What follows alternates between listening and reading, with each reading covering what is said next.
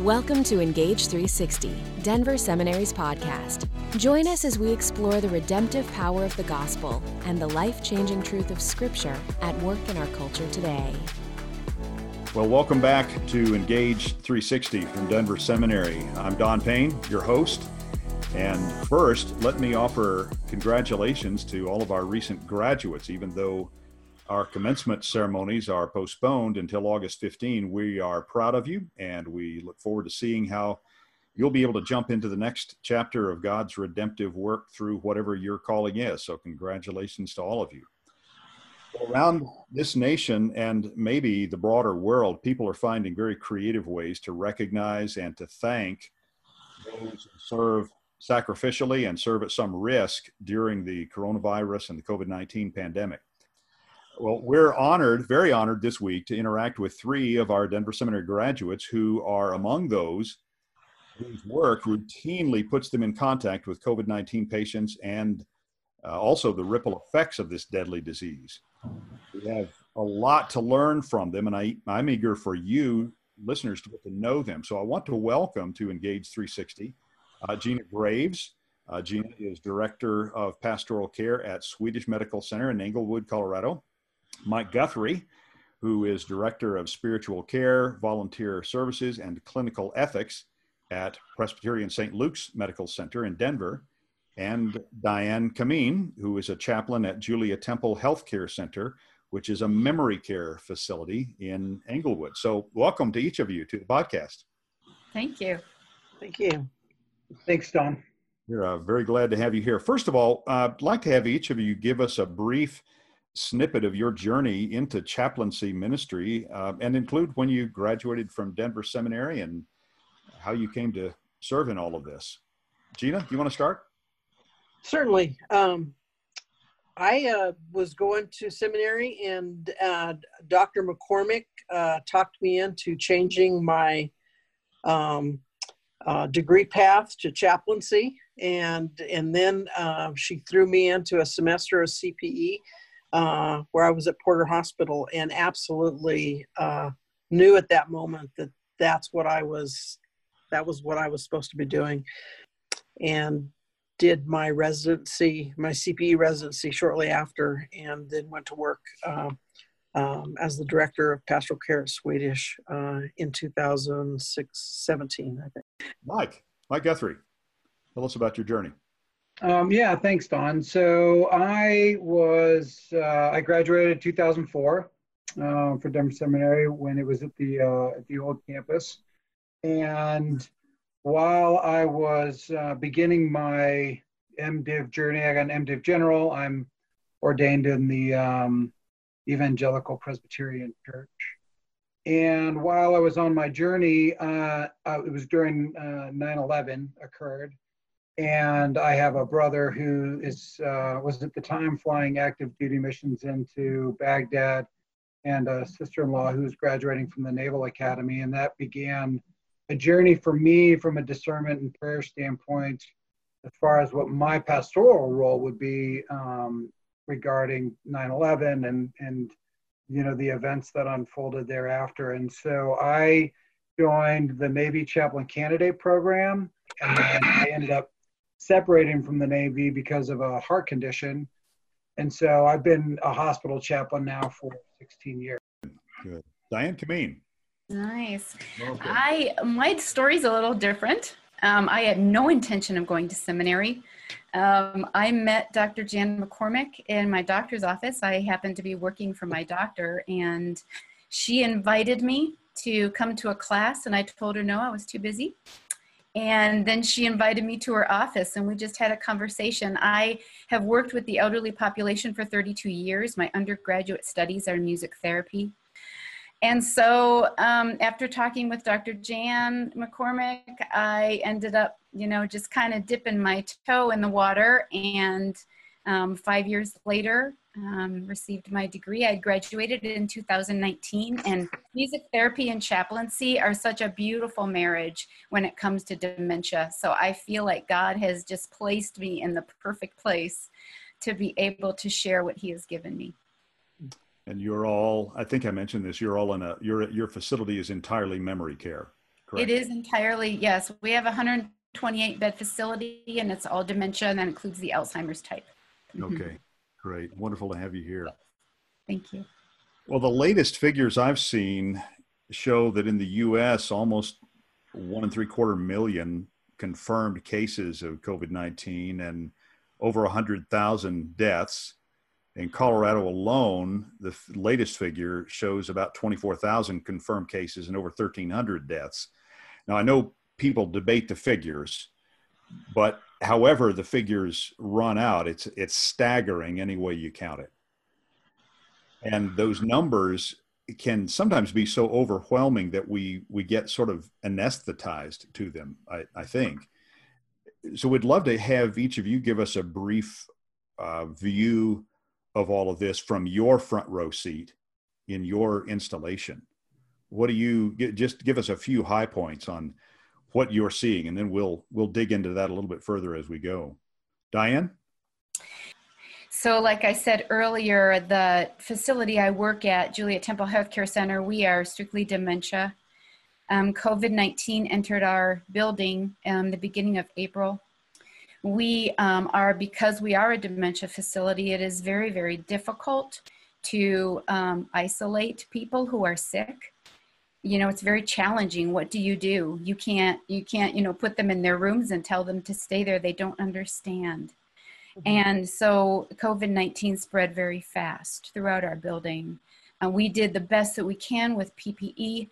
We, um, we, we did the best we could as staff just to um, have the, um, the screenings done at the door. We, we made sure that everyone had proper PPE when they went to each neighborhood. Just very difficult with this population of people to be able to keep them six feet apart although we we try as best as we can to and sometimes we're able to but it's very difficult. And in two and a half weeks we lost 22 residents. Oh, they died of dementia 20 and 22 people in two and a half weeks and two staff members um, as you can imagine it was um, devastating. Yeah. just devastating for our whole building. All of us just grieving these losses. Um, very it's been a very very difficult time for us. But we are on the mend. We are beginning to heal and so very very grateful.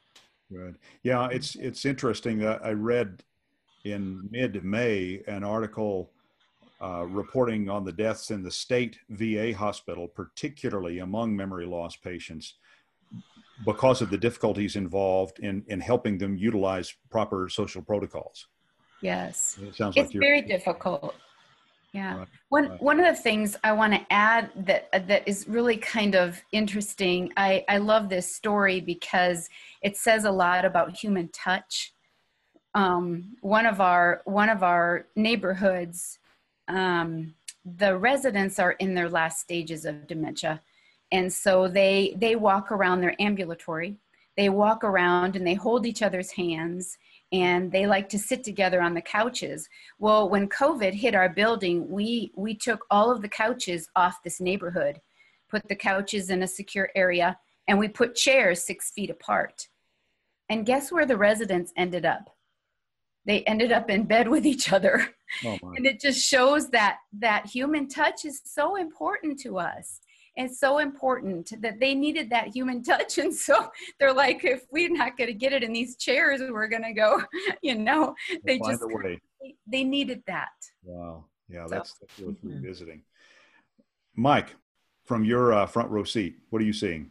Well, you know, I think uh, our hospital was ac- acutely aware of what was going on across the, the world and, and watching it as it made its way. So, um, you know, we have a, a process in place where we, you know, pull up an incident command that begins to look at processes, that begins to identify where we need to institute protective measures, our PPE, everything was getting sort of centralized, stockpiled, and assessed. Because um, in some senses, we had the luxury of, of looking at the news that was coming out of Italy and, and some of the news that was coming out of New York that was really uh, informing us regarding our protocols. Um, and so and and for me particularly as a chaplain i was looking at my team um, and helping to prepare my team with regard to what we all needed to do from a precautionary standpoint how we were going to respond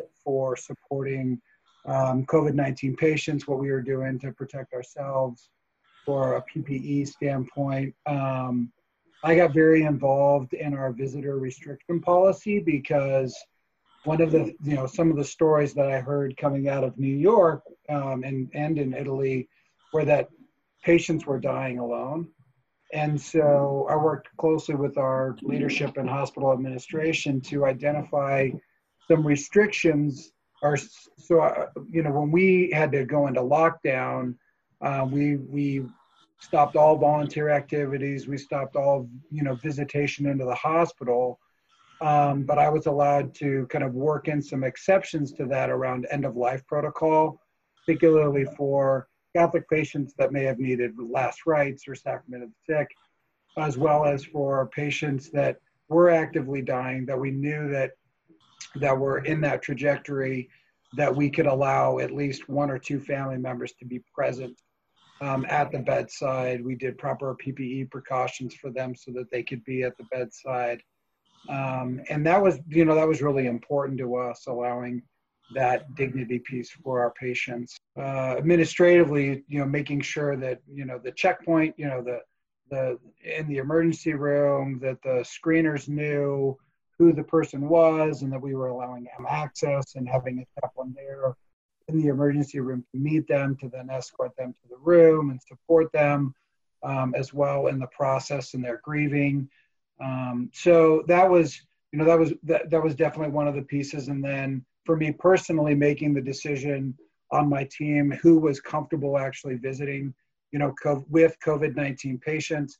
If there was anybody on my, team that wasn't comfortable with that process and how we were, you know, making concessions regarding that, um, I moved away from a more professional kind of button, you know, button-up shirt and slacks to wearing scrubs so that when I would go and visit with patients that had COVID 19, I could then at the end of the day change out of those clothes and leave them at the hospital and come home and not worry about, you know, bringing those, you know, bringing that home with me. So, right, right. So that was, you know, kind of, if you were to look at logistically, those were those were some of the things that I took into consideration. Complicated things, complicated things in many ways, huh? Mm-hmm. Gina, how about you, from your seat?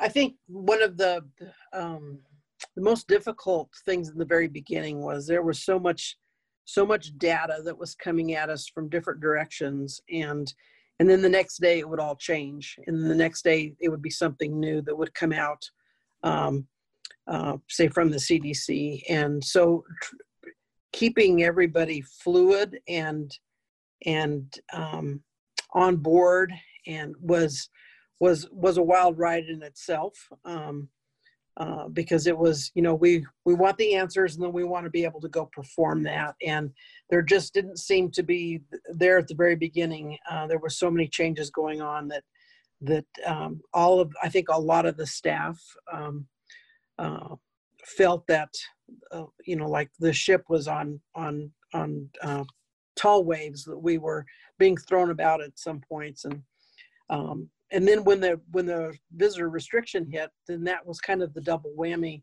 of not a, it, it, was painful for not just the chaplains, but it was it was hard on on staff as well to not allow family to come in and uh, to be on the COVID, especially the COVID units. And we did make exceptions for uh, end of life for non-COVID patients, uh, but that was hard on the on the staff, knowing that it was hard on the family. And um, you know, you think about think about not having visitors there, but until that happened, I'm not sure that we fully understood um, what that would feel like just to watch the families not being there. Mm. Um, I think um, one of the things that I've it dawned on me a couple of weeks ago that the messaging for this has been all wrong and it, it shouldn't have been um, social distancing. It should have been physical distancing, social connectedness. Yeah, and that we should have recently, and uh, that caught my attention.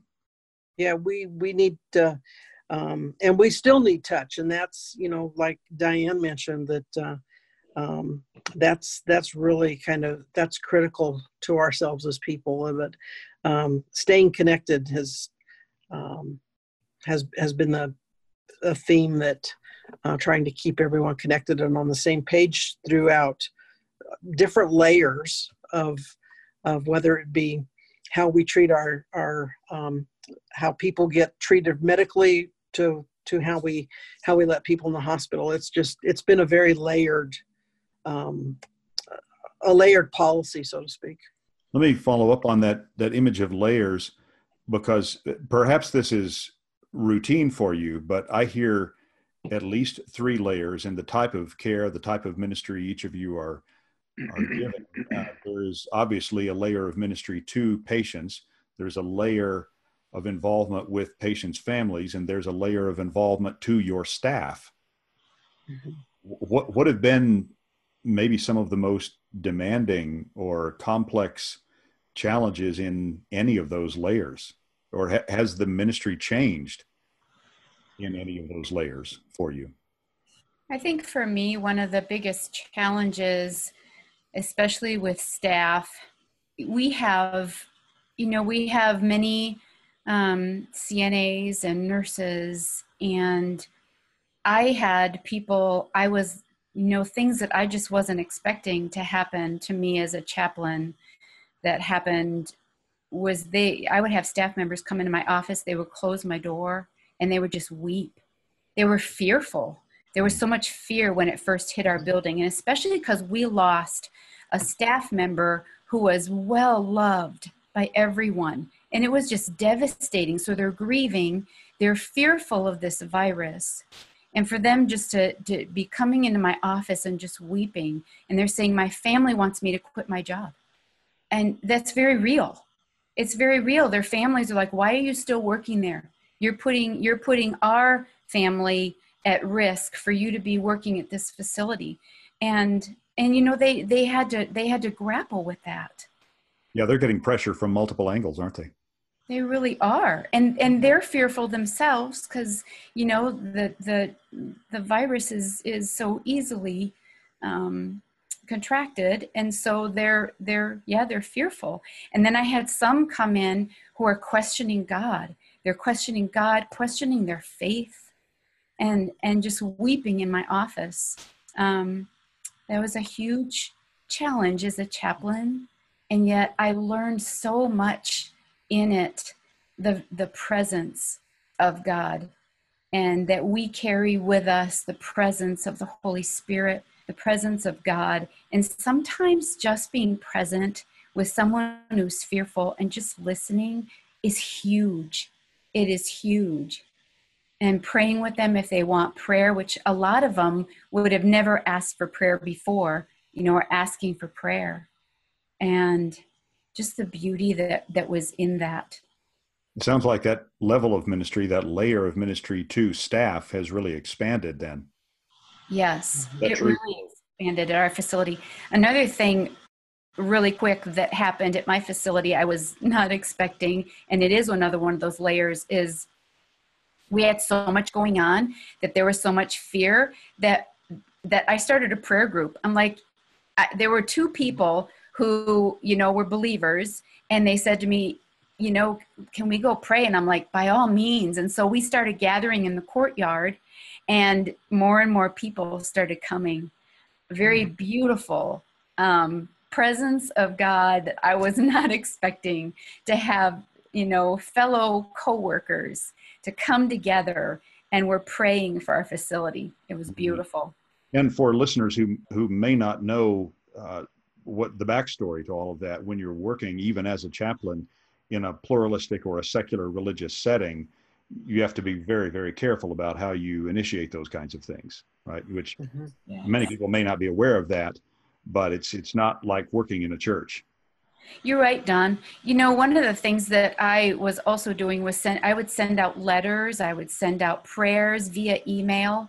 I would print them up for staff members and I I did I I had to think very carefully through because we do have different faith traditions in our staff members. And yes, it's it's challenging, and yet it was it was um, very beautiful to be able to just come together, all these different faiths, and be praying. Yeah, Mike, Gina, what uh, what have you seen in terms of shifts or expansion of any of those layers of ministry?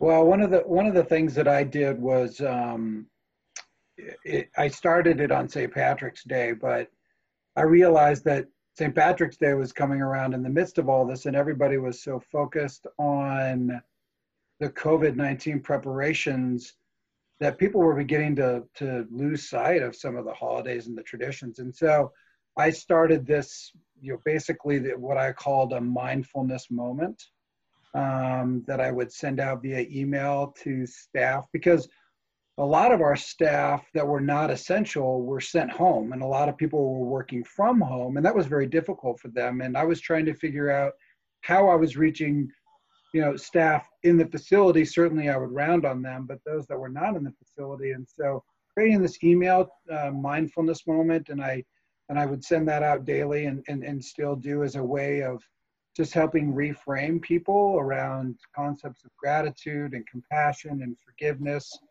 um, what I would, you know, what I would call, as you said, to address some of the pluralistic concerns um, from a spiritual standpoint. I was calling it higher meaning, and and really basically calling people to various ways of how they were considering um, resiliency for themselves in the midst of the stress that they were experiencing. Um, and then during hospital week, which is earlier this month, um, we have a tradition where we would go around and bless the hands of staff. And because of, you know, we have the same social distancing requirements in the facility, and so there was no no touching. So I did a virtual blessing that I offered staff that we put through Facebook. And it's been interesting. I've gotten really positive comments. People have, you know, sent emails back that I was completely unexpecting a response. And they were talking about how encouraging that was. And I think so many people are feeling isolated that for us as pastors, finding creative ways to reach into that isolation and support them. Yeah. Uh, we, we had two staff members that, that died, um, one of which was, was I was very close with.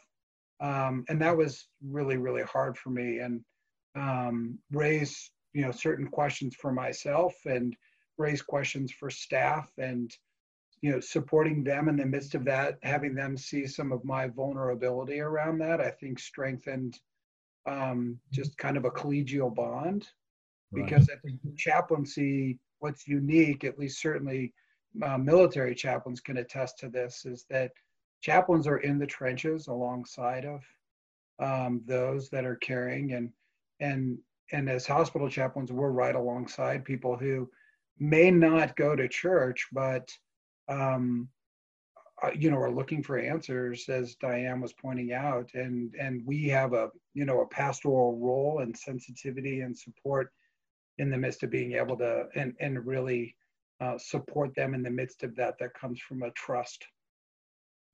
Yeah, it's it's frontline trench work just as much as in the military versions of chaplaincy. Gina, before we started the recording today, you were mentioning something about how some of your own vulnerability with your staff had really opened doors of opportunity with them. Yeah, absolutely. Thanks, Don.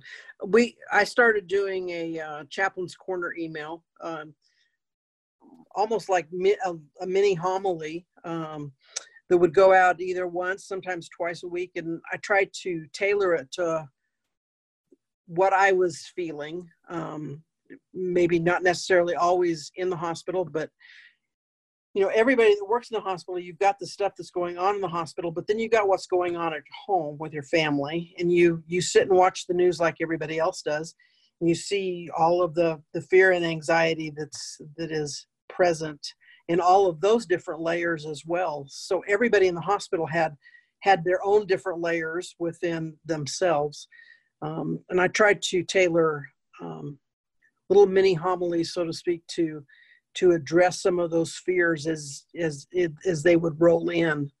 Um, maybe one week it was anxiety, and maybe the next week um, it was on fear. Um, there were times where um, it was just um, no nobody understood what was going on, and it was it was good to be. I would always try to tell a personal story um, uh, sometimes more personal than what I uh, probably would have told under any other circumstances. But I, I, I understood that it, for them, for the staff to open up to me, that I had to earn the right to hear their stuff, and I earned that right by being vulnerable with them, um, and that has that has really helped. When we we've been talking in our facility, we've been talking about self care and resiliency uh, for over a year.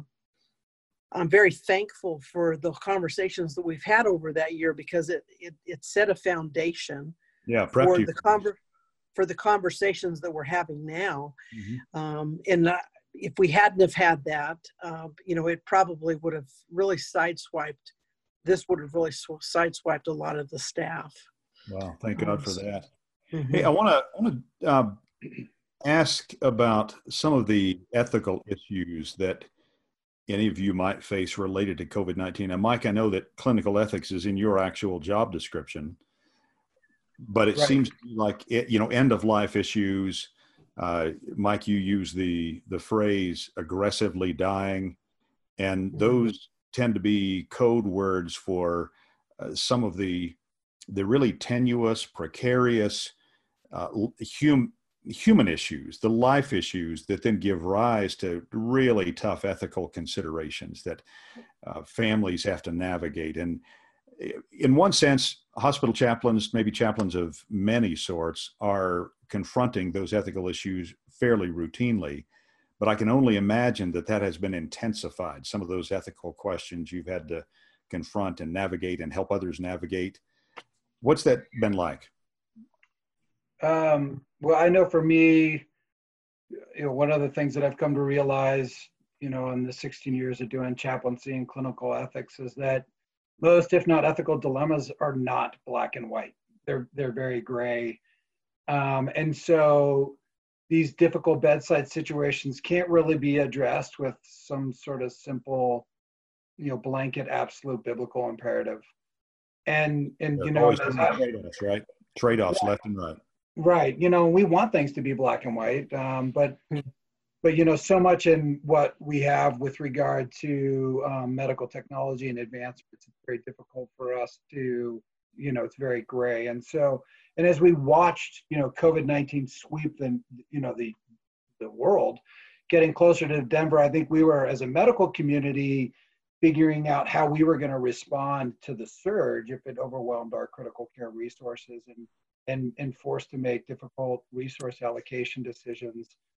Um, and so that was definitely one of the ethical challenges that were presented. And then, you know, in the um, in the event that as the disease as the disease progressed for patients, and that person who was COVID nineteen positive needed to have um, you know CPR resuscitation when their heart stopped, um, if it didn't prove to save the person's life and, and put the staff at risk for uh, COVID-19 exposure, we had to, you know, look at what do we do in the event that we know that coding a patient isn't going to be beneficial to them and um, it puts the staff at risk. Do we not code them?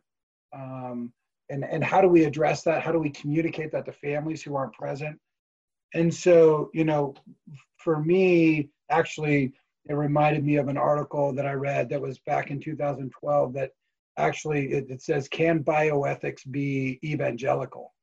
And it talked about some of the, um, you know, the ways that we go about understanding scripture, um, understanding things like the image of God and how we approach human dignity and the worth of every person.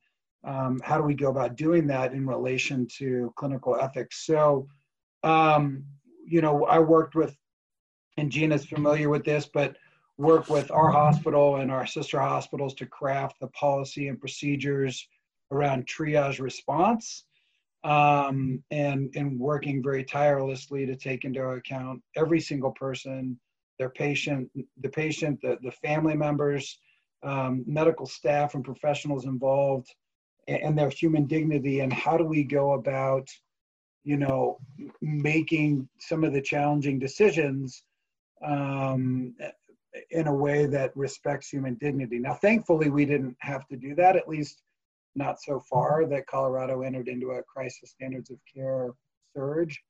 Um, but I think that definitely we are forced with these ethical challenges each day and how we, we communicate uh, the human dignity um, piece and how we honor each human person, not just the person in the bedside, but the staff caring for them. Um, you know, and those are things that are lived out day by day and case oh, by case. This is one of the areas that generates the most respect in my own life for those in chaplaincy arenas who are dealing with those murky, murky ethical considerations on a pretty routine basis.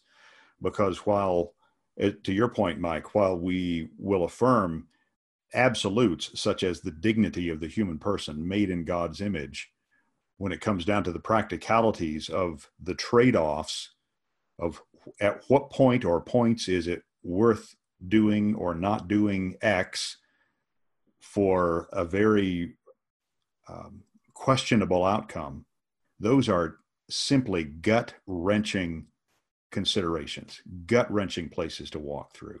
Right.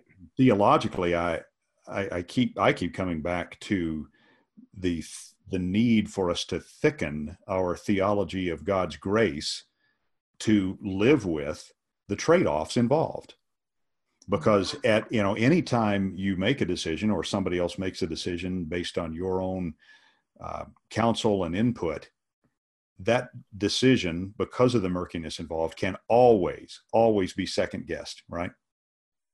Absolutely. Yeah and absolutely. that's just uh, really really difficult to live with without a really thick theology of the grace of god. Mm-hmm. diane uh, gina any anything to add to that in terms of how this has heightened the the, the tension perhaps of some ethical considerations? You know when i think of um, attention ethically and this is probably quite a bit different from what mike shared but i, I think of a story um, something that happened in um, my facility as we all know, we are to be social distancing. And I was called to um, one of our neighborhoods.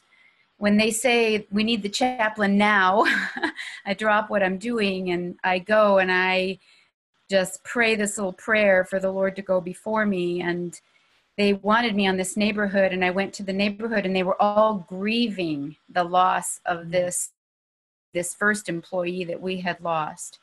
They had all just heard that he had died. And so you can imagine what this neighborhood was like. The staff were devastated. Mm-hmm. They loved this staff member. And this housekeeper, we're all in our we're all decked out in our PPE and this little housekeeper, she comes running towards me and just falls into my arms. And in that moment, it's like we're supposed to be social distancing, but uh, I did not. We're people and love, God's love,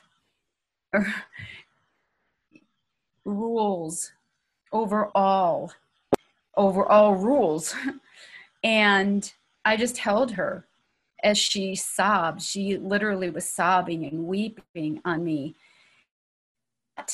to myself afterwards after I pondered that because my initial reaction, of course, was to hold her, even though we're supposed to be social distancing. But I just held her, and afterwards I thought, biblically and theologically, Jesus was right there with the untouchable. He touched lepers, he touched those that others wouldn't touch. And just for in that moment in time, she needed she needed somebody to hold her. And although we were not to be doing that, I did that. Mm.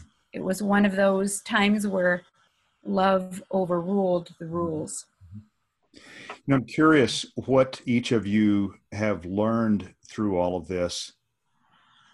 What does all of this have to teach the rest of us? Maybe another way of coming at that. Are, are there any popular misconceptions that need to be corrected. Um, Mike, sure.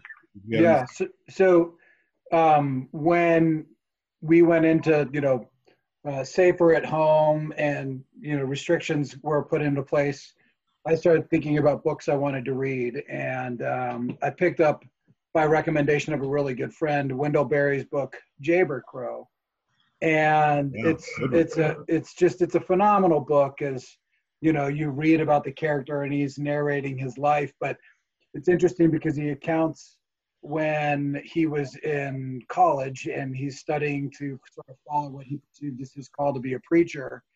And he reaches this watershed moment where he goes into the office of one of his professors and he runs through this laundry list of theological struggles. And Don, I'm sure you've had one or two students come into your office and do a similar thing during your tenure. But the professor responds to him by saying, You have been given questions to which you cannot be given answers you will have to live them out perhaps a little at a time. Mm-hmm. And then the character says, How long is that going to take? And the professor says, I don't know, as long as you live, perhaps. And one of the things that it's taught me is to be, um, to have a greater acceptance of ambiguity mm. um, and to trust God and what He's doing in my life, even when I don't have the answers. Okay. Um, and then learning as a pastor that in these challenging times it's not the answer that what matters most but it's about the commitment of standing alongside people that are dealing with very difficult medical challenges listening to them affirming their struggles and then really honestly helping them not feel alone in the midst of it it's that incarnational presence um, and just being being comfortable with not having the answers yeah. You know, it's always possible, isn't it, to to be faithful even if we don't have a specific answer. We I think we have to detach those two things, those two concepts. Faithfulness right. does not depend on having answers because if it does, then we're all uh, we're all in pretty deep weeds because we don't have a lot of answers, particularly to the questions that scream at us. What is what have you learned from all of this? I think the biggest thing was being able to think outside the box and be able to pivot. Um, when when we get curveballs, to be able to pivot and be fluid, allow for changes and not and and just keep working through them. Being able to spend a lot of attention with my staff um, was very was very important, and the feedback that I got from that that was that was time that was well spent. There were things that I ended up doing that I would have, you know, six months earlier, I would not have been comfortable doing.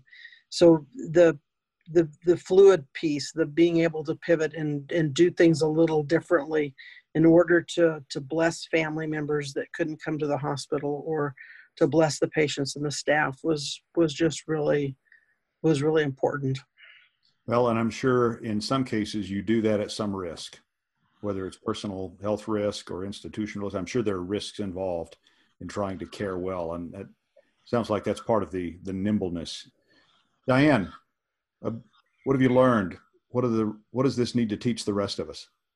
You know, there's a lot that that I've learned. The thing that I think I would love to communicate to our listeners that I have learned is being present, being present with the person I'm with there is so much going on in the midst of all of this. And I've really learned as a chaplain to be present with the family member, the resident that I'm with. I've done a lot of Zoom sessions, a lot of FaceTimes with families, being present, and especially especially with death and dying, just um, being being with these people who are grieving. A lot of people will ask me, "Well, I never know what to say." um, after you know someone's lost a loved one and and i just kind of talk about how important it is to just listen to just be present sometimes i think most of the time people are not going to remember down the road that, that you probably said to them after their loved one passed but they are going to remember that you were present with them. It's that ministry of presence, kind of like Jesus in the Garden of Gethsemane. He asked his friends to, to stay with him and to be present with him. And i think that that's what we're called to do is to be present with that person that we are with and and um, help them through. Just be there yeah and there's plenty of experience to validate that point. Yes. I want to just give a just a deep thanks to each of you not only for appearing on the podcast and giving us your time, your experiences, and your insights, especially after a full day of work already at the time we're recording this. But thanks for being among the many who are really putting a lot on the line, not only with your own health, but putting putting your own inner inner world and your own faith and putting uh, lots of things on the line that uh, are not easily navigated.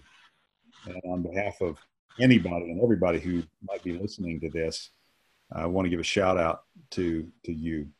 We're grateful to those of you who listen, whatever your relationship is to Denver Seminary. We're, uh, we're grateful to you. And for the superb, and I mean superb, Engage 360 team who make this happen every week. Christy DeSanto, Krista Ebert, Gritza Smith, Tessa Thompson, and Andrea Wayan. I'm Don Payne. And if you found anything here beneficial, we hope that you'll give us a rating or a review wherever you listen to us and maybe even tell somebody else about the podcast. So we hope you'll be safe and we hope you'll join us again next week. So from Denver Seminary and Engage 360, take care.